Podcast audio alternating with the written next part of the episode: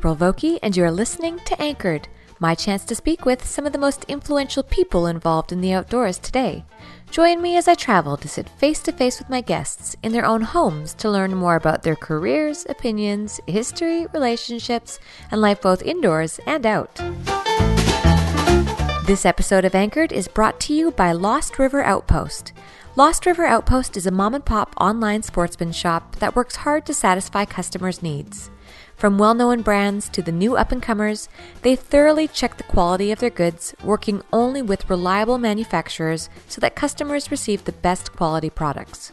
Lost River Outpost has made it their mission to pave an easy path for people to get started in the sport. And they pride themselves in helping customers make the best decisions when it comes to choosing the gear you need to enjoy your time in the wild.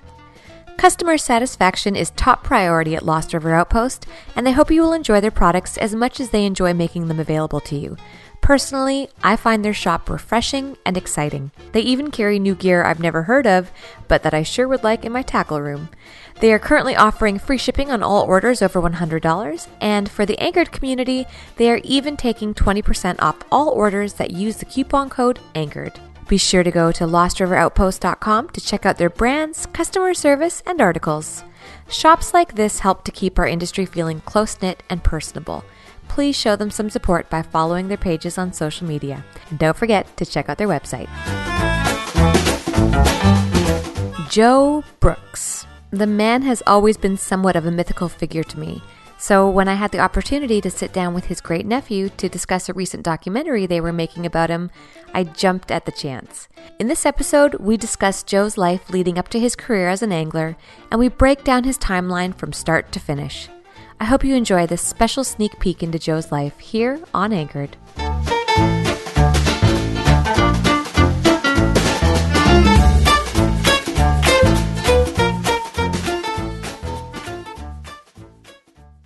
I was born and raised in Baltimore, Maryland, uh, in the United States. Okay. End of story. End of story. Well, there's not a lot there, really. I mean, I come from a big family, pretty standard childhood, all that sort of thing. But yeah, Baltimore. Now, obviously, you're not Joe Brooks, uh, born in 1901, Joe Brooks. Tell me about who Joe Brooks is to you. Well, that's a that's a huge question. That's um, I mean, from a bloodline stance. okay. So from a bloodline stance, uh, my great grandfather was Joe Brooks. His fourth child was Joe Brooks, and Joe and Mary never had any children, and my parents must have run out of names. so so they said, "Hey, do you mind if we name you know after you and and uh, grand grandpa or whatever they used to call him?" And that's where my name came from. Was from my great grandfather and from uh, Uncle Joe. So there's Joe Brooks running around everywhere right That's now. That's right. Now I'm sitting here not just because you obviously have the same name and there's bloodline. Yeah. I'm sitting here because you're doing an incredible project on Joe Brooks. Yeah. So and not yourself obviously. Yeah. so just for the record, everyone knows we're talking about your he's technically your great uncle. Great uncle. That's right. Okay. What's this project that you're doing?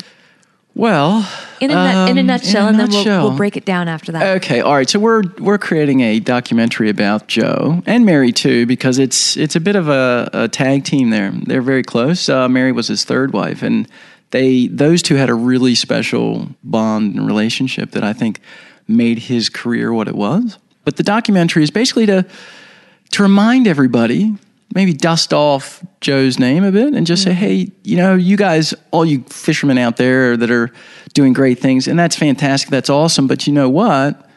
There's a lot of other people that came before you, and Joe is one of those people, and he did some amazing things that you may not be aware of. And this documentary is a bit about that, just to show where he came from, who he was, when he was doing it, what he was using when he was doing these amazing feats, and just remind everybody that you know not everything that is is uh, new hasn't been done before. Right. And you know, a large part of this show is is based around that same concept. And so it's so refreshing to find you because obviously Joe's gone, so I Hmm. can't I couldn't get to him i- in a sense bef- you know, before he passed. Yeah. And you've obviously been doing your research for this documentary. So I'm going to just suck as much knowledge out of you as I can if you don't mind. No, go for it. Let's start a little bit with where he was born Mm-hmm. and what year that was. Well, I know it was 1901, but I'll just let you kind of take his timeline if you don't mind. Yep. So Joe was born um, in 1901. Like I said, he was the fourth child of his father, Joseph Brooks. His father, um, his first wife died in childbirth. Then he remarried, um, and he had two more children, which were uh, Joe and my grandfather.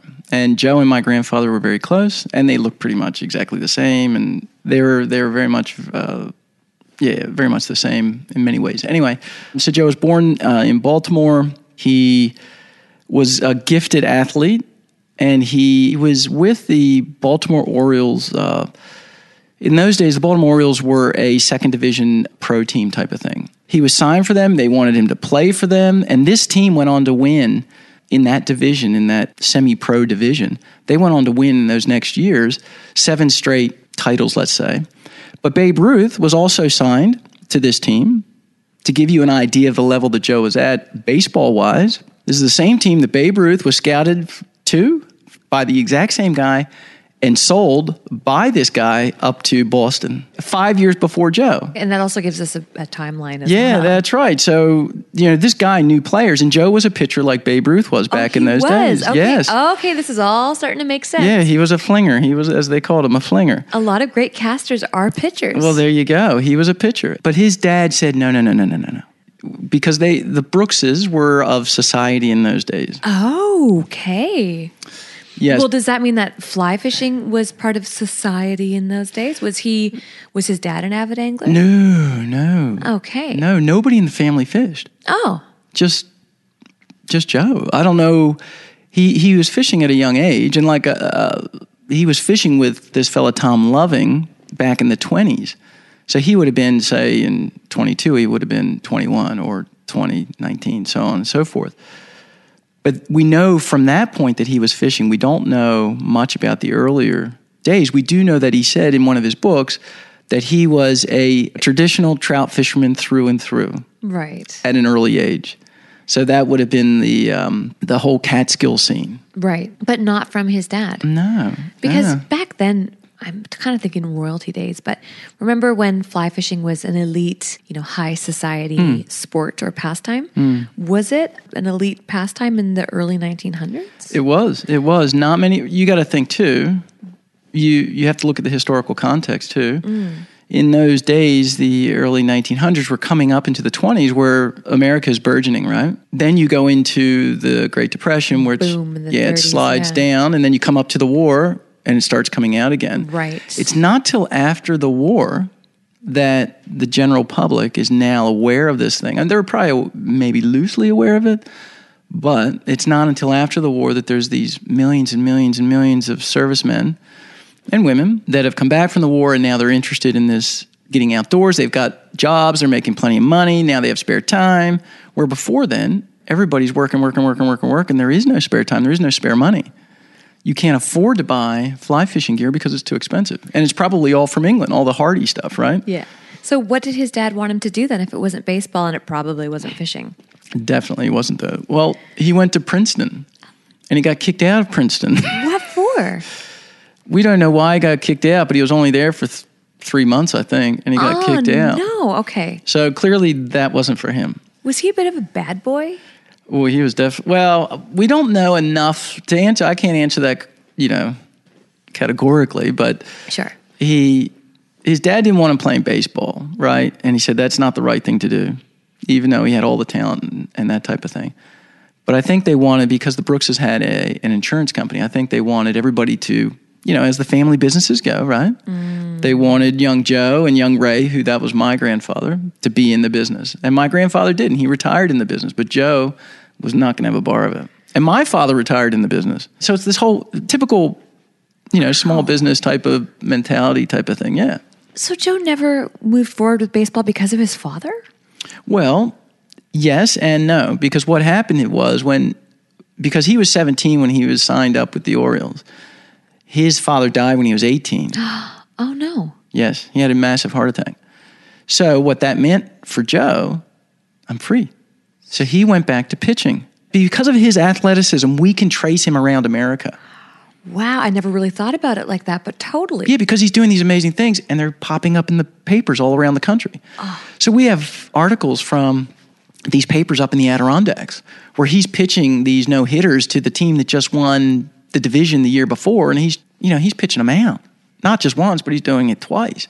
And he's he's also fishing while he's up there, of course. Of course he was. Yeah, yeah. So it's pretty funny, but we can track him, and he's playing golf, and he's boxing, and he's, you know, you see him knocking people out, or he's he's just hit a uh, shot of sixty five somewhere, or and he's playing in these tournaments, and his name just keeps popping up. What happened with his baseball career?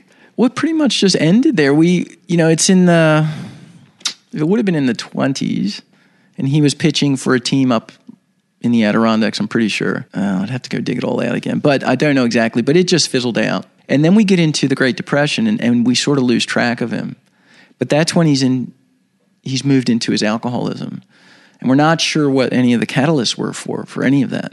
But that's when he starts heading down this very, very, very dark path to the bottom. So no one has any idea what drove him there? No, because it's so, you know, we're looking through a, a glass that's quite fogged up. You know, you're trying to clean it off and get a, a better view, and, and you're doing a bit of guess guesswork and hoping that you can put these pieces of the puzzle together. Well, how do you guys know about the alcoholism? Well, that's that's quite quite well documented. My father would tell us. I mean, you know, you imagine again, there's ten of us sitting around the dinner table, and and my granddad lived with us for years too, as well. And um, so it's eleven around the dinner table.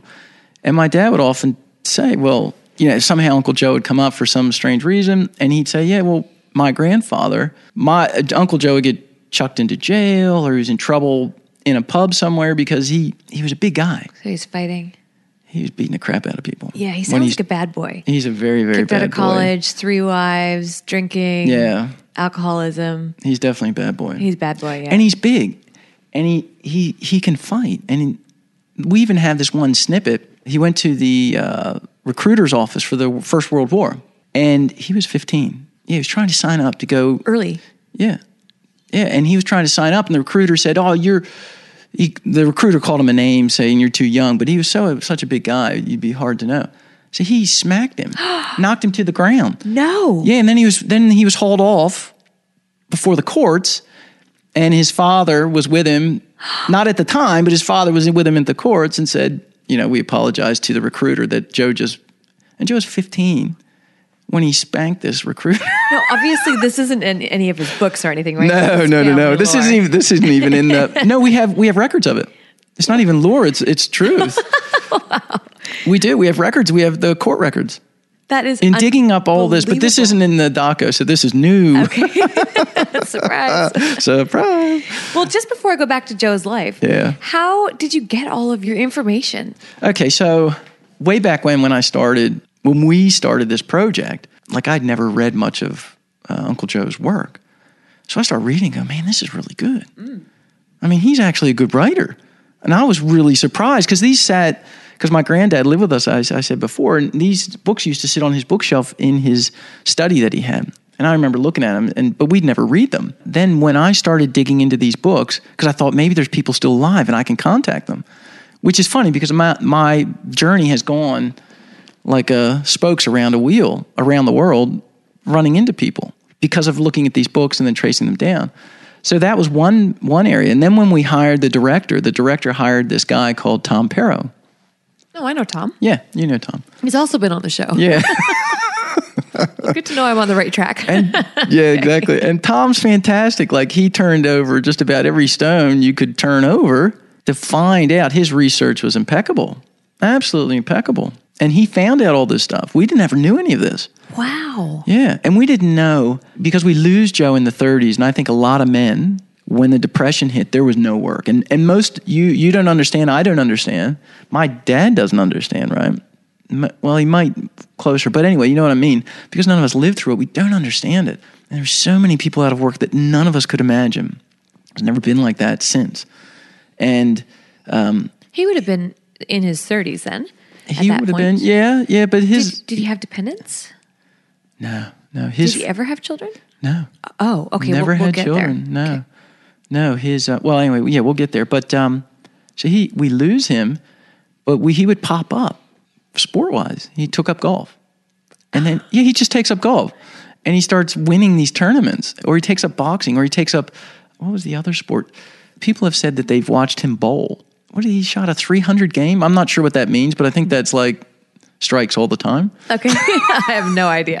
But people were mesmerized by his his sporting Ability. ability. And you're able to find all of this in in yeah, just popping up in newspapers around the country. that is incredible. Yeah, yeah. Okay, so okay, well let's go back to the timeline then. Well, if we go back, we know that he married again. He had three wives. So we try, and my dad, my dad goes, you know, I know that's that second wife, Connie, because I remember my my grandma talking about her, and and we couldn't find Connie. We could find the first wife, Arlene, because she was a socialite too. I mean, she was like um, high society, let's say, and he- was living high on the hog with her. When his dad passed, did he inherit a lot of money? No, no, no, because his wife was still, you know, Molly, the second wife was still alive. Okay. You know, all of that was still going, and they were living in Baltimore, and I think all of that would have gone. Okay, so he didn't he didn't continue with the high society life. No, no. okay. When he married Arlene, he did because Right. she, her dad was high society, and she was getting lots of money. On her side, yeah. Yeah, so he was fishing, playing golf, and drinking. And this is the 20s, the roaring 20s, remember? Right. So it's a party leading up to the Great Depression. Oh, oh, everything's just aligning to not point. Yeah, got it. That's right. So I think after four years, I think she'd had enough of Yeah. Joe's gallivanting and they divorce. I don't know exactly when he remarries, but he marries another gal by the name of Connie. That's that's got to be before because he must still be a drunk because we know he graduated from the sanatorium, Wood Sanatorium it's called up in Toronto, I believe. But he I'm not sure if the family funded him because they didn't want him part of the family.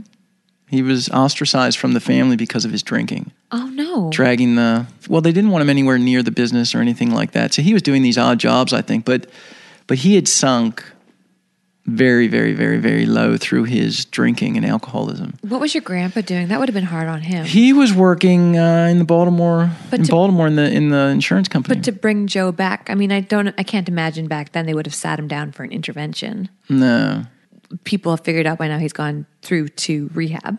yes Uh, do you? Is there more leading up to that, or are we still about to land in rehab? Well, the leading up to it is there's this guy, I can't remember his exact name, but he's writing this outdoor column for the Delaware something or other. And he clearly knew who Joe was. And he writes this veiled description of Joe. And he calls Joe Ted, Ted. just as a pseudonym, because he doesn't want to name him. And he describes this person called Ted. And he's talking about Joe and how terrible this person is. He's panhandling for money. Anything he can get to get booze. He's not eating. Everything that he gets, his his clothes are all tattered. He looks forlorn. He's every cent that he has is for alcohol. He is the bum that your mind can conjure up that you would walk past a thousand times. Mm-hmm. No kidding. So how did you guys get your hands on that article? Research it all. But how do you know that Ted is Joe? We know because in Joe's scrapbook that we have, or we have a copy of, the same guy writes uh, when Joe gets the um, he gets uh, the job at the Met, or he gets something something fantastic happens to him, and he writes to him, "Well done, Joe. You know, fantastic. You know." So this guy never clearly gave up on Joe. Oh, that's amazing. It is. It's pretty cool. Obviously, Joe is at his lowest point, as low as low gets, and he's actually a bum. I mean, did he have somewhere to live at night or to stay at night? Well, we don't know all the details because everything's so gray and dark, and but what we could see from here is he is that, like I said, that person that you would walk past and you would just look at him and go, you just shake your head at, and so that shows you the, you know, the change the guy made. It's incredible. Yeah, we're about to get really inspiring here. That's the whole point. So just I want my listener to realize like this is this is going to be a tale of Yeah. inspiration. Let's go from there. So this rehab is again in society in those days they saw alcoholism as a um, a social problem, not a disease. So it's completely different mindset than it is today. But this place, this Wood Sanatorium, didn't. They were miles ahead of their time, and what they were doing, which is interesting, is they were trying to change the association you had with alcohol to something incredibly negative, which is best practice today. And this was back in 1937. And Joe never drank again from that point. This is incredible. So where does he go from there? He gets out of rehab. He's free from the demon rum. That's it. And He comes back to Maryland. okay, Okay, so now you have a different Joe, totally right? So now he wants to make good. right. and he's he's- still really young at this point. Well, not when you're 25, but yeah, he's 30. He's 30. Uh, he's 38, I'd say. I think it's 38 when he graduates, so he must be 37. Yeah, so still really young. Still pretty young. Yeah. So he's a young man. He's gone through two two marriages, and he comes back to Maryland, and he somehow gets a job with the Maryland State Game and Fish Protection Association, and he begins to get involved in that. And I don't think it was a job that you get paid for. I think it was more a volunteer type of scenario. Mm-hmm. Part of that, he created this a publication for youngsters, right? So he was really into this next generation and teaching the next generation at a very early age and before anybody was ever doing it. He wanted to help people. Yeah, he wanted to help people. He Yeah. knew he had cocked up his life, something chronic, Yeah. and he really wanted to make amends. Now that I know his past or a little mm-hmm. bit more about his past, Yeah, his future makes perfect sense. it makes so much sense. Yeah. So he goes and he gets involved in that and he's helping youngsters by putting this publication out. And he's slowly getting his writing going. And I'm not sure how he got into writing, quite frankly, because really he only had a high school education. He didn't last at Princeton very long. um It may have had to do with rehab. No, yeah. I mean, maybe it was his therapy. You'd have maybe, to ask yeah. him. Who knows? Yeah, yeah. Where you write stuff out, yeah. Yeah. When you were doing all of your research, where did your research trail take you as far as his writing goes? Could you find any early pieces? We know that he did do that publication for the the youth that, that were involved in the Maryland State Game and Fish Association, and then from there we see him writing for some local publications in northern Baltimore, That's all post rehab.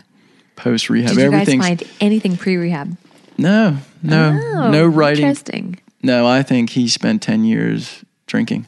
And where does he go from there? So from there, his star slowly starts to rise as his writing, because you, you think back, okay, let's just take a pause and look at the world scene. Where are we, right? What's America look like at that time? So it's 1939, 1940. We're not even up to, I mean, the Second World War has begun in Europe, but not for the Americans per se. And so we're leading up to that. So he's writing loosely, but he's fishing a lot because that's what he loves. And that's what he's loved as a child, right? And so he's just going back to that. And we all know the therapy Yeah. of being outdoors and being uh, on a mountain and the water and the trees. And it's just fantastic. Did he have a mentor? Well, you know, my, not per se, but I think Tom Loving would have been his mentor. I think, and that was through the 20s. So he was still, he was drinking through then. And, and Tom Loving basically got him into fishing into the brine and into the salt. And I think that probably would have been the one person maybe that was around that was in the fishing side. His personal life, I have no idea. So Joe's writing, and he's again, he's, and I just want to for for all the listeners out there, when you're an alcoholic, that's a battle you fight every day. So that's something we just have to file back and, and beware of.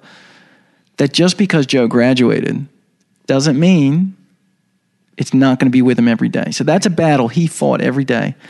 And that's pretty impressive to think about. When he got out of bed that morning, he had a battle to fight where most of us get out of bed, brush your teeth, have a shower, do whatever you do. We're not thinking about having a drink. No. And he did. So it's miles different from the majority of the people out there listening to this. So Joe, we're coming up to the war. Joe um, enlists again. He's 40 years old. He joins the Coast Guard. He's uh, on a boat uh, up and down the P- Potomac. And most people his age, and this comes out in the documentary, have desk jobs. But he takes a job on a boat to run the patrols up and around the Potomac and out um, out down through the Chesapeake. And perfect territory for him because he already knew all about it because he'd been fishing it for years. Right. And he was fishing for stripers. Yeah, stripers. Even back then. Yeah, and shad too. As if you go further up the Chesapeake up into the uh, Susquehanna. He's way ahead of the game. Yeah, and and he's loving it. You know, because you know back then there wasn't a lot of pressure, and on a fly rod, a striper is just insane. And and that's like when you read his publications, when you read his books, that's one of his all time favorite fish to catch because those those stripers are just nasty. Yeah. and they take they take a popper like there's no tomorrow, and, and he just loves that that top water fishing where you can watch it all happen. Right. Was he working and fishing at the same time? Well, you know, it's interesting you asked that question. We have um, Project he- Healing Waters, right? After the war, what is it? Um, Walter Reed Hospital down in Bethesda is the military hospital. Well, Joe was taking guys out that had come back from the war fishing. Ah. Wow, he really was set on changing lives. and changing his life. Wow. Yeah, and and he was involved too up in um, Ha- Havre de Grace has a uh, a proving grounds up there and stuff like that. And he was also involved with the soldiers. There must have been something up there because we have records of him involved helping these guys, taking them on these fishing trips. And the one lady, and it's through an it's through an organization like the Red Cross or something like that. Mm-hmm. And she sends him this letter going, you know, you're bringing all the rods, bringing all the reels. You brought everything for these guys, and you made it a perfect time for them. It was really Oh, that's all right. You can get choked up. well. It's just it's incredible. It's truly incredible. so it's just amazing to think about what we chatted before about how terrible he had been. Yeah. It's just it's it's so inspiring. I really want people listening to this to just you know, you just I'll I'll save you here. Um, Thank you. You're welcome. I had uh, my best friend on the show, Adrienne Camo. She suffers from depression and she wanted Right. to come out and talk about it. And the amount of people who come out of the woodwork who are at their all time lows, Yeah. who need to hear the stories of inspirational people, it's shocking to me. So you just never know who's going to hear this right now, who needs to hear that they can be that guy, they can be Ted Yeah. and end up changing lives, not just your own, but other people's too. Yeah. Thousands and thousands of people. How and, and I didn't know any of this. Yeah. and I don't think Joe wrote about any of this. No. did he? no, because he didn't want to be. He obviously wasn't doing it for recognition. No, and Lefty says this documentary, right? Lefty was pushing it harder than any of us. Yeah, yeah. But he said Joe is the one person who would not want this to be done. sorry, Joe. because that's not his that's not the way he was his whole thing was helping others he wanted to give back because that he just saw himself as that youngster that did such horrible things and he just he just wanted to change the world Talk about a turnaround, huh? Um, let's continue on his timeline. so okay so now we're at the war and he's on this patrol boat as part of the the coast guard of uh, up and down the potomac down into the chesapeake the war ends he's helping with some of these rehab through the the fishing he's still involved in the Maryland State Fish and Game Association, and you have all these soldiers coming back.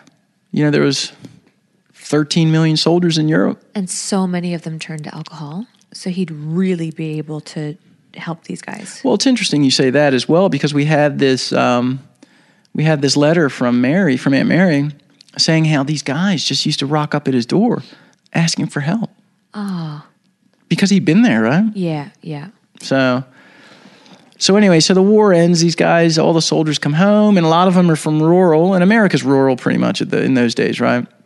And so they all come home, and they're all outdoorsmen generally, you know, and and they want to they want to get back outdoors. Yeah. And so Joe starts to to write, and he's writing for this this paper in um, in Towson, and I, I can't remember the name of it, but he's writing this column called "Pools and Ripples," and that's when that's when things start going, and then we're sort of moving into when he meets Mary because that's when everything changes, And this is his third and final third and final. wife? Yeah, and that's when everything really coalesces. Yeah, I mean, he's really, himself too, and a good woman to a man who's Yes. found himself. I mean, it's a perfect combination. It is a perfect combination. And it's so perfect because she was the uh, head of tourism for the province of Quebec.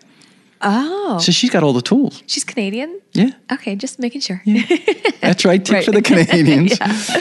So she she has all the tools. Yeah. Right. And Joe's got all this fantastic ability and experience, and he's a good writer, right? So he's writing this column, and the Outdoor Writers Association are having a conference in Florida, and Joe wants to go to this conference. So he tells his boss to hold back his money and save some for me so I can go to this conference, and he does, and Joe goes, and the whole idea of these conferences, these uh, Outdoor Writers of Association conferences, were for um, places around the country to get writers to go to their place and write about it and draw, create tourism for the area. And so Joe got on one of these tours up to Alaska.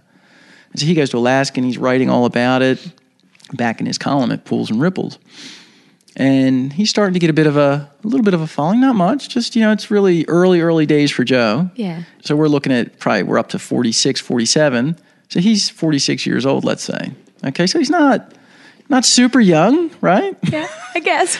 My husband's 46. yeah. Well, you think he started his career when he was 37 years old. Right, yeah. That's kind of late. Yeah. Just saying. Right. right? So it's 46, 47. Mary's at this conference too. Okay. And they must have maybe met, but she was putting this group together to go up to Quebec, to go all around the province fishing and hunting. What? Okay. So she she gathers the ten best writers of the day and gets them to go up there. That's what her group was ten of them. And Joe doesn't get on the uh, tour, and so he comes back from Alaska and he gets this uh, telegram from Mary saying somebody's pulled out. Do you want to go? yes. so something must have been because Joe was nobody. So there must have been something. I'm not. We, you know, again, we, we maybe Mary was mixing some pleasure with business, or she needed glasses. I don't know. Or maybe he was just number eleven. Yeah, that's true. Who knows? that's right. We don't know. That's right. So anyway, somebody pulls out. She goes, "Hmm, I like that Joe. Maybe I'll ask him." Right. And so she does, and she basically is uh, the tour guide for him all the way around Quebec, fishing and hunting. Wow. And that's where the romance started. But I had met Mary. So when I was 16, I thought, oh, I better go and meet Aunt Mary. So I went 15 or 16, doesn't matter. But anyway, I flew out to Arizona where she was living. And she, she did tell me that she had done her research on, you know, once she, you know, the sparks were maybe flying a bit, she had done her research and she knew this was a bit of a gamble. Yeah, yeah. So just so everybody knows that it just wasn't, you know, all in. She she she was going to look around and make sure. Dipped her toe in Yeah, first, that's yeah. right. And so that really began. This is the days before you could just Google stock Yeah, potential partner. yeah. There's no not a lot of research smart, done here. smart woman Yeah. back back then to, to looked around. Yeah, But she took a gamble. she took a big gamble. And what are we up to? We're up to probably getting into 47, 48. And that's when he got the job, somehow, some way, as the head of the Metropolitan South Florida, South Florida Metropolitan Fishing Tournament. Okay. And so Joe's moving down to Florida. He's living in Baltimore at the time. He's, he's moving down to Florida to run the Met in 49. And they get married. I'm pretty sure they got married in 49 at Jimmy Albright's place. Jimmy Albright, listen to this. I have heard of Jimmy Albright, but I didn't. yeah. I couldn't put two and two together. yeah, listen to this. So when Jimmy, okay, you ever heard of the Sass sisters? No. You'll love this, man. These women are guns. There's two sisters, the Sass sisters. There's Frankie and there's um, Bonnie. Bill Smith, who also is a, uh, a a top South Florida guide. Bill Smith marries Bonnie, and uh, Jimmy Albright marries uh, Frankie. There's a, a pair of sisters who were guides in Florida. They they guided during the war when the boys were off. No. And yes, I must get more information. yes, these guy, these two women. Joe, when Joe lands the first permit, Yes. uh, Frankie's with him. Oh, I've got to get. Okay. Frankie's guiding Joe when when uh, the first permit ever called on a fly is landed. And you know how she does it? Joe goes. Joe's Joe's got the the permit on. You know what? They're crazy, right? Yeah. And she goes, or he goes to her. Can you grab the net? And she goes, Well, I didn't bring. I didn't bring a net. Yeah. So so you know Joe's wearing it out and it's doing circles around the boat or whatever. And and fi- and she goes. Finally, it comes you know side up, and she just reaches down and picks it up by the tail. Okay, you have to understand. My I know the history as best I can at Yeah. this particular point in my life. Yeah. In the freshwater world, and I'm slowly, slowly learning the history in the saltwater world. But you're telling me that Joe Brooks got the first permit, known permit on the fly, and was guided by a woman in Florida who was guiding there with her sister when the men went off to war. Well, sort of. When the men were off to war, the women were guiding, and they were fantastic fisher women. Well, of course they were. Exactly, exactly right, right. But nobody knows about these women. These two guys that became the top guides in South Florida and are in the pantheon of South Florida uh, guides. Married the sisters. married the sisters. Oh, amazing. And and during the fifties, they used to have this project permit. It was called, Okay. and they went to wherever they went to in Florida, I think. And all you could do, because they knew a permit could be caught on a well, Joe had a hunch that a per- permit could be caught on a fly because it hadn't been done before. Because they were trolling lures that had feathers on them. So he, he figured, well, they'll take a fly then.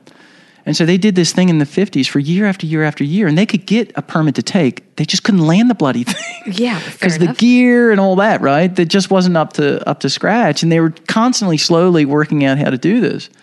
And that's when we get to that point wow. where the first permit caught. He's guided by Frankie Albright, and she she lands it by the tail. She picks it up by the tail, not even by net. How incredible It is is. that? It is. It is. And what's cool too is Joe doesn't have a hint of ego because he writes all of this and he tells it just like I've just told it. Yeah, yeah. He's not saying, "Look how great I am." right. He's saying, "I couldn't believe it. I was so upset that she didn't bring the net."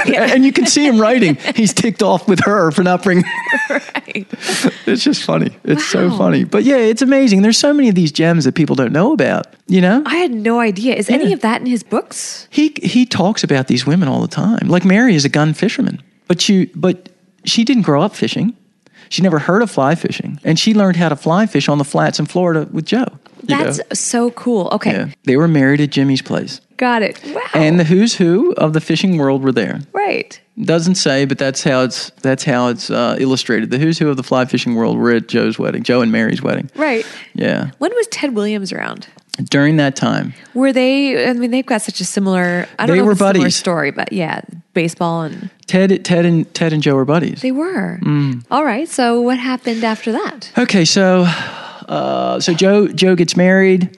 And no kids. They never never to have kids. No, they never had um, children. Mary might have. Well, Mary was much younger than Joe. Not much younger, but she was several years younger. Okay. Well, Joe's busy running the Metropolitan uh, Fishing Tournament, and he's getting to know all the people, all the guides. When you He's- say tournament, though, I always think of the tournament being like a once a year event. What was this? it goes for months. okay, Yeah, it goes for months. and it was obviously enough to give him a full time job. It was well, it was a full time job for half the year. Okay, so he could spend the other half fishing and writing about it. Yeah, or, or whatever, right? Yeah. And that's where we get into Montana, but that's again, that's further further up the path. We'll get there. But what happens that's that's crucial in this this time? There's a couple things that happen that's crucial in this time. Is one, um, Allen Corson, who was the editor of the Miami Herald, I believe, or the outdoor editor, something like that, of the Miami Herald. He says because a, a bonefish had not been caught, a bonefish had been caught before then, right?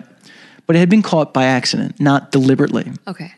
So Jimmy, Albright, and Joe are deliberately going out to see if they can catch a, a bonefish on a fly. And Allen Corson says this is going to happen. And then they go out and they catch two tailing bonefish, eight and 10 pounds or whatever they were. And then the next day, the big headline is they caught the bonefish, right? And this is basically the explosion, the, the absolute, somebody just lit this bomb uh-huh. and you can see the you know tss, boom this is the very very very very beginning of bone fishing Okay. Wow, it's not that old when you think about it. No it's not that old not compared to freshwater fly fishing Exactly. And then permit fishing came after. yes It's too bad they weren't filming any of this back then. Was Joe filming at that point?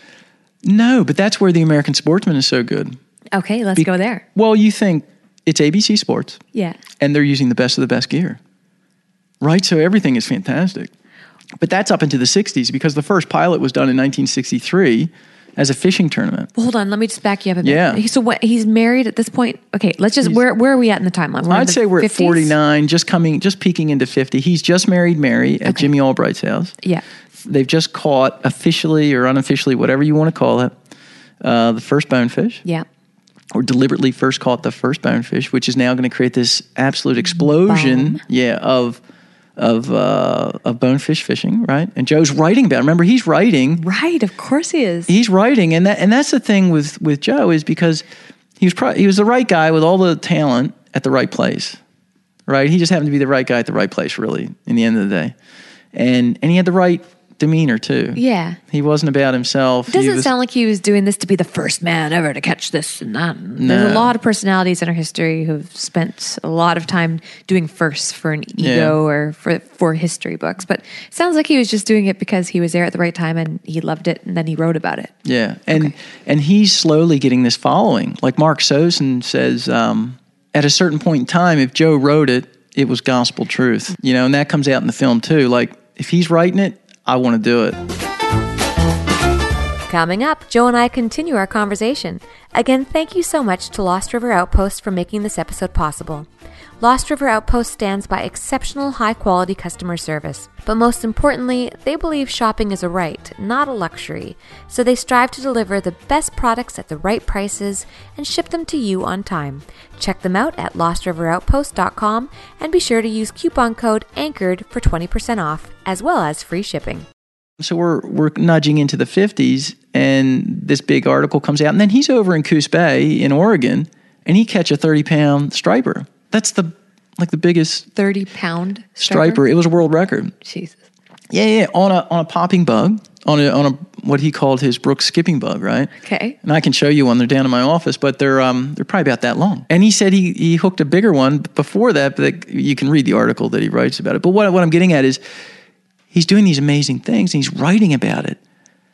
And slowly, you know, these soldiers back to the war have come back and they're outdoorsmen and they're reading this stuff. Of course. And now you start to see this explosion oh, this all makes sense. yeah. All of it makes sense. yeah, sense. and that's why I'm saying he's just the right guy at the right it's per- time. it's perfect. yeah, in the right place, the right time. Yeah, it is. It's He perfect gets, storm. He gets them. They need him. It's perfect. and he's that broken guy too. Exactly right. Okay, so he doesn't it's not about Joe. It's not I'm not saying he doesn't have an ego. He of course he has an ego. Everybody does, but he also has that past that he can reflect back on and go, let's try and make a difference. Let's try and make a difference. Let's try and make a difference. And that's what his I think his MO was.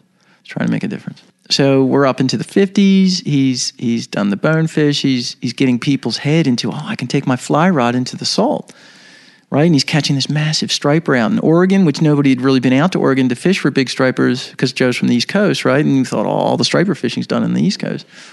So we're moving through the we're moving through the 50s, and here we have we run into Patagonia. So here we are in in 1954. 1954. I mean, this is just you talk about as they say sliding doors or whatever. This is just freaky stuff. Okay, so you can read about the history of Argentine uh, trout. There's many books out there that that talk about it and how it all happened and blah blah blah. So Joe meets this guy in uh, New York City because Joe is going up to. Uh, he was writing in those days. Now he'd, he'd got enough acclaim that he was writing for Outdoor Life, Field and Stream, and um, Sports Afield or something like that. Or but there weren't many.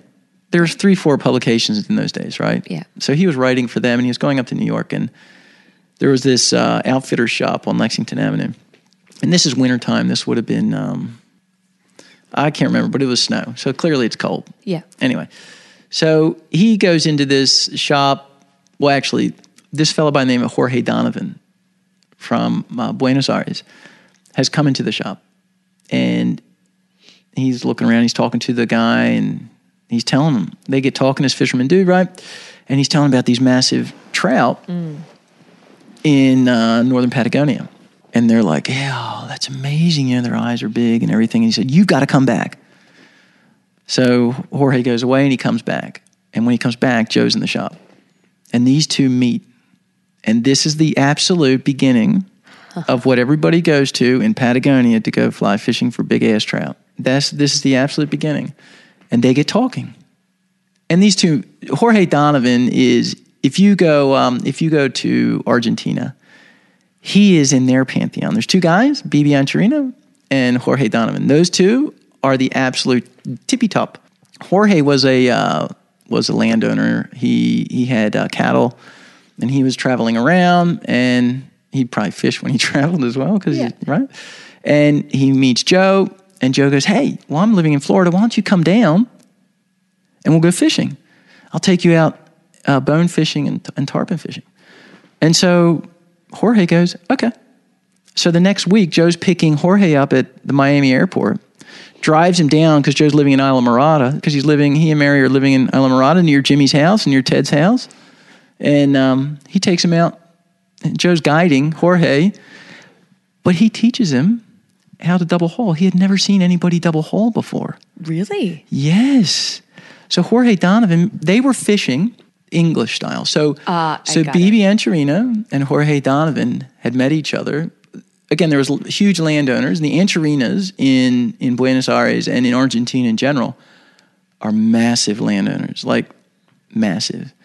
And these two were mates, and they went to school in uh, in England, Ah. and they would fish this very Ri- yeah. rigid, Rigid. yes, and and tight, let's call it, uh, style of of casting. So they learned that. I assumed that they had learned to cast like that because the it was an Englishman who brought over the trout, wasn't it? To the estancias, to well, no, not to, the Argentina. Yeah, to Argentina, it came. Um, I read about this some time ago, and I me too. I can't quite remember, but uh, it, but But it was the turn of the century. They didn't learn from someone in Argentina. They No. had both been over in No, England. yes, those two had learned to fly fish, I believe, in England, and and there was just a small group that were fly fishermen. Jorge Donovan's father was a fly fisherman too. So Oh, wow. yeah, which we learned, you know, Through the documentary. Yeah, that's right. So so anyway, so Jorge and Joe they meet. Joe invites him down. Joe picks him up, takes him bone fishing, and sees Joe cast. and his mind is blown watching him cast. Like so he goes back. So he catches he catches bonefish. I don't know if he caught a tarpon, but he definitely caught bonefish because I've I've read his writings and he talks about it. And um, he goes back to tell Bebe and some of the other guys back there because there's not a big group of fly fishermen. And they're just blown away by these stories. They're like, nah, that can't be true. That can't be true. So Jorge wants to return the favor. So he says, Joe, come to Argentina. So in January 1955, Joe takes his Pan Am flight. You can imagine the milk run, 1955. How did they do the run back then? That's right. These are piston. These are piston planes, right? Yeah. And so he's going Florida, Brazil, maybe. I'm not sure. Somewhere in the islands, maybe, and then Brazil. I'm not sure. God, there'd be so much hopping. Yeah, it was. It was, it was a milk run. It was. Uh, it was definitely. It was boom, up and down, up and down, up and down. Up. But here's a guy who is smitten with fly fishing. So they pick him up. But the road. I don't know if you've ever been on the road between Buenos Aires and Junin.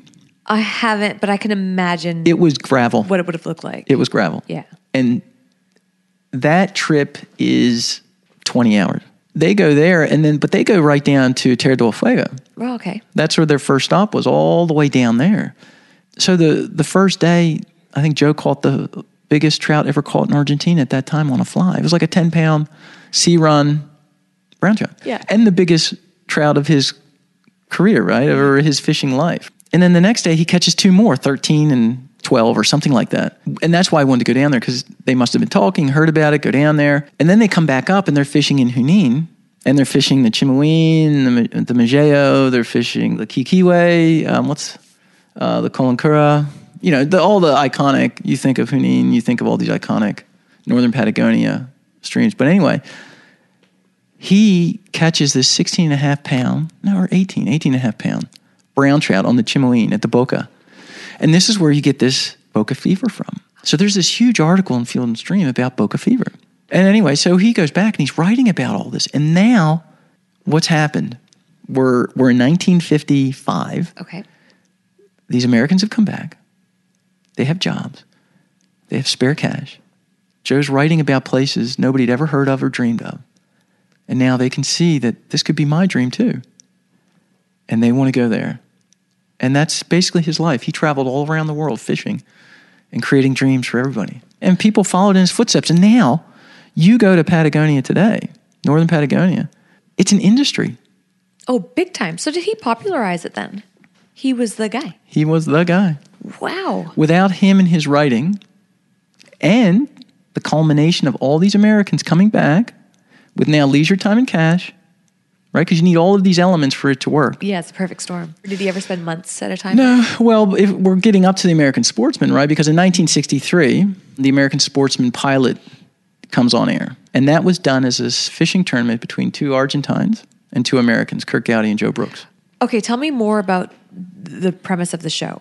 The premise of the show was, I believe, Curt Gowdy went to um, Roone Arledge, who was head of programming, I think, for ABC, and said, "This is the idea. We should do an outdoor show because we have all these Americans, back to the Americans coming back from the war. Yeah. They're interested in the outdoors, and nobody's talking to the guys, right? So the programming is very limited back then." Roone goes, "Nah, I'm not so sure. I think it should be a tournament because mm. we have to have they some." to have that sort of element of competition. That's right, competition and and this is like one of the first reality shows yeah. it it is. because you, we don't know who's going to win, and and it's amazing when you watch it because it's still riveting. So, And it's two Americans against two Argentines. yeah. Yep. How, how did they find Joe? Well, I believe Joe probably was, he had escalated up to the top and he was the most well known writer at that time. Okay. Not to mention, he probably had the most experience in South America. Right. What they were trying to do is they were trying to catch um, brookies, the biggest brookies, and, and he had heard or they had heard that 14 pound brookies had been caught in this lake, this glacier fed lake up in the mountains of the Andes uh, called uh, Lago uh, General Paz. It's different now, but that was the name then. And so they said, right, well, let's go have a fishing tournament and see if we can't catch a world record. That was the goal, is to catch a world record and have a fishing competition between the two sides. And that's what they did, and it goes back and forth. And they they could use spinning, they could use fly, they could use um, one day it was spinning, one day it was fly, one day it was your choice. So it was a three day competition, and it came down to the last minute. And Joe caught a five and a half pound or six pounds uh, brookie in the last minute to win the competition for the Americans. I know you could you couldn't have written a better script. It's Yeah. like really, come on, that's made up. But no, it's true. You can watch it and you can see it unfold before your eyes. Why didn't they choose to film the show in America? You know, I don't know. Maybe it's the the uh, the drawl of something exotic like Argentina. Nobody's been there, heard Uh, about it. You know, so it's. But it was the pilot program, and it did so well. It did. The show really picked up. oh, it twenty some years it kept going. Did it keep switching out guests then? Because I know Lee Wulff was on it occasionally. So what Joe was, so then Joe clearly is now a part of this team. Right. So he and Curt Gowdy become great mates, right? And Joe now becomes the fishing expert for this show. Ah. So you can watch back episodes and you'll see him with Bing Crosby. You'll see him through many, many shows doing, you know, all kinds of amazing things. Was he still working with the tournament? No, no, he um, he stopped that because he was writing so much and he was traveling so much. He was doing seventy five thousand miles a year Right. back in the fifties, sixties. You know, he was he and Mary were all over the place. So what happens after that? Well, the in 1963 the show is going and but he's still writing, right? Yeah. He he could have been the outdoor editor for life, but he he rejected that because he wanted to write and fish. Back in the 50s too, I, I probably skipped a bit, but in the 50s too, this fellow Joe's Joe's running the Met still then, and this fellow comes into the office, and he's a big game hunter, but he also has a house in Livingston, I think, in Montana. Ah. Now, Livingston, well, Montana in generally was not any on any fishing map. Still a cowboy country. Yeah, it's just ranches. People weren't going there to fish. It's kind of like North America's Argentina hmm. or South America. Yeah, pretty much. Yeah. Hmm. And this guy goes, oh, because remember, I, Joe only works half the year, right? Because Yeah. the for the fishing tournament now he has the other half wide open. Because you're fishing, that tournament goes through the winter, the North American winter, right? Summertime comes. Well, nobody wants to be in South Florida. It's too hot and hot, terrible, and the fish have moved on, right? This guy goes, oh, you should come up and visit me in Montana. So he does, and that's when he meets Dan Bailey. Dan Bailey introduces him to Edwin Nelson. Edwin and Edwin hadn't been married yet to Helen yet. So they become fantastic friends. And Nelson, just to back up, is the famous Nelson Spring Creek. So in those days, nobody fished Nelson Spring Creek. It was just a creek that they used to feed their livestock. okay. And this this creek runs down and into the Yellowstone. And again, nobody's fishing. And if they're fishing, they're fishing for food. of course, yeah. Right. Joe goes out there, sees the magnificent of it, um, magnificence of it. Meets Dan. Dan says you got to meet Edwin. You got to go fish Nel, uh, Nelson Spring Creek, which it wasn't called back then. It was just their Spring Creek. Blah blah blah. And they ask Ed, Edwin if they can come back the next year and stay on the farm because Joe saw I can just walk out and just fish fantastic, natural and brilliant and whatever, you know. And he just saw gold. And so Edwin goes, okay, that's fine. Well, Edwin Edwin gets married and says, "Uh, I got some bad news for you. You can't stay in the house that I promised you, but we have this other outhouse on the farm you can stay in. but it's a bit rugged because that's that's the rancher's sort of you know the yeah the rancher's uh, outhouse. He goes, that's fine, and it was pretty rough. But anyway, that's where they stay, and they did that for the next 30 years or something. But they didn't stay in that, you know, f- five years they stayed there and then they stayed somewhere else. But anyway, he'd go back every uh, summer and fish out to October and then go back to South Florida or when, Richmond because he moved to Richmond.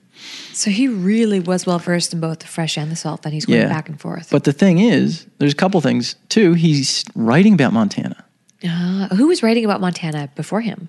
Nobody, because nobody knew about Montana before him. They called him the the state of Montana gave him an honorary this, yes. certificate, Mr. Montana. Unbelievable. for not only what he did in tourism, but what he did in conservation because they wanted to dam the Yellowstone up during the days of the great damming of all the fantastic waterways.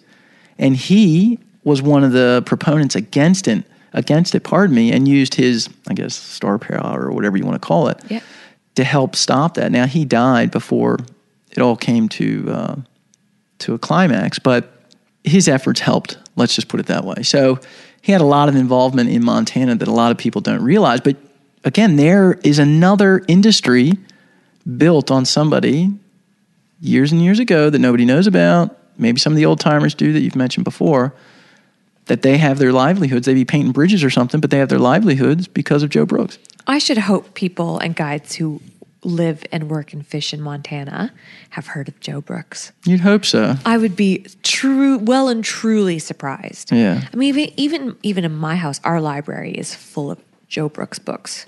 I, I think that you'd be surprised about how many people know about Joe Brooks. Yeah. But just in case anyone listening hasn't, for some reason, heard of Joe Brooks, now now you know. Yeah. If you don't know, now you know. Now you're gonna know.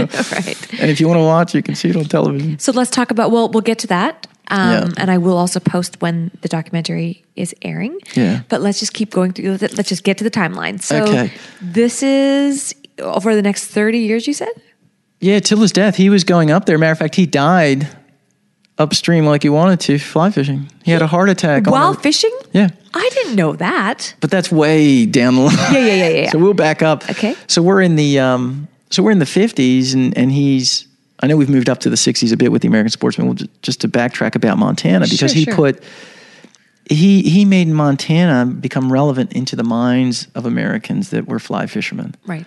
and that grew that industry just like it did in, in Argentina, right? And he sort of did that wherever he went. Like he'd go to New Zealand or he came to Australia and he wrote about it. And that's really that's really what he did. He would go to these crazy places in Africa, right? And he'd come back and he'd write about it. And he was writing in the the key magazines of the time. There were people that were listening because if Joe Brooks said it, then it must be gospel truth. And I want to do what he's doing. He's like a 20th century Zane Grey. When was Zane, Yeah. Zane Grey? Yeah, he was he was probably early early 1900s. Yeah. Was he before Zane Grey? No. Joe Zane was Grey was Joe was before. Joe was after, yeah. But Zane Grey was a big blue water type guy. Yeah, yeah. He wasn't on the streams and, and things like that. well, he was in New Zealand. Was he okay? but I wonder I wonder if Joe ever read any of that stuff. For sure. For sure he would have read that because that's probably the only person you could read. Maybe Zane Grey and, and you know. So anyway, so so he's now uh, going into television with Curt Gowdy because Curt Gowdy wants the best guy that everybody knows. So that would have been Joe at the time. And then Joe becomes the fishing expert for the American Sportsman Show. Lee would have come in, just to give you a bit of context, Lee would have come in when Joe died. That was 1972 Okay. so now we're doing the American Sportsman Show. Joe is the the the fishing expert for the show, and he does that up to his death in, in 1972. But he's writing his books, right? So he's written ten books. His first book was Bass Bug Fishing, which was the basically the first book on catching bass with a fly rod ever written. His second book is Saltwater Fly Fishing, which is the first book ever written on fishing in saltwater that many many people still use today as the the go-to book for how to catch fish in saltwater. And all the flies are going to be the same, right? The fish haven't changed. They're still chasing something that looks like something they'd eat, right? Bait fish or crabs or whatever. And so he goes on and he writes, culminating with uh, trout fishing. I believe was his last book in 1972. Yeah, and then he then he um, he dies. But remember, he had set up back in the 40s. He had set up the with other fellows the the Brotherhood of the Jungle Cock, which is basically it's a campfire that happens on the third weekend or the second weekend in May every year. And this this was set up in order to pass on to the next generation the notion of stewardship of the environment, conservation, looking after, and appreciating the out of doors. Mm-hmm. And this has been going on since 1940, 1941 or 42, somewhere in there, I believe. And it still exists. Still going today, yeah. And when Joe was doing all those 75,000 miles a year, he would never miss one of those campfires. He was always there. I think it comes out in the film and that that was one of the things that he was most proud of. Let's talk about the film a little bit. Okay. Obviously, now listen. I know a little bit about television, not a lot about documentaries. Yeah. But I would imagine you're not making much, if any, money off of this. No, we're losing money. okay, that, in a business sense, tiptoeing around here. Yeah, yeah, yeah. So you're doing this out of uh, out of the passion, and because obviously, like Joe, you want to follow in footsteps in the way of helping other people or you know letting a legacy live on or, or, helping inspire people and really just telling his story mm. look i'm going to be totally honest with you okay i'm not going to beat around the bush when i hear people doing any sort of documentary about someone in their past the first thing that comes to my mind is what do they want out of it is it money is it notoriety what are they getting out of it upon meeting you, it's obvious that it's neither of those things. You're mm. obvious. It's very, very clear in meeting you why you're doing this. It's obviously right. very genuine. We're doing this for you know many. As you do anything, you do it for many reasons. Um, one, because uh, Joe is so close to my dad. Yeah. So that's really cool. The other thing too is for the fly fishing community, right? Just to hey, here's a historical piece. You may not know about this guy, but you know what? If if you're a passionate fly fisherman, you should. Yeah. You know, you don't have to you know, think about it too much, but it's just something if you're passionate, it'd be important to you. I love that. I think I get the feeling like you genuinely feel like like not that many people know about Joe, and I'm so excited for what I know is about to come your way because you're about to be inundated and flooded with people who are very big fans of Joe Brooks. Okay, well, yeah, like I don't know. Again, yeah, I have no idea. But just back to your last point, I just want everybody to know that Mike and I are not about, you know, we both have our own businesses. It's not about money. It's really just just this giving. We well, we want to give it to every, you know, to the fly fishing uh, people, but also we've started a foundation that is the Joe Brooks Foundation for um, Outdoor Education and Conservation. So, what we're trying to do with this is also to raise funds, and it's a non for profit organization. So, we're also trying to raise funds to put into the kitty that we can use then for outdoor education of the next generation and conservation work. Just like these were the two things that Joe was passionate about, and you can see it through his whole life. And we want to keep that legacy going, and we, and we can do that by everybody, you know, putting their hand to the to the plow and helping out in any way you can. And so that's what we're trying to do as well with this with this documentary. But we want everybody to know that we're not making a dime from this. This is not about us trying to make a dime off Joe's name. It's the absolute opposite. and that concludes this episode of Anchored. Thank you so much for listening. Please be sure to leave a review about Anchored online.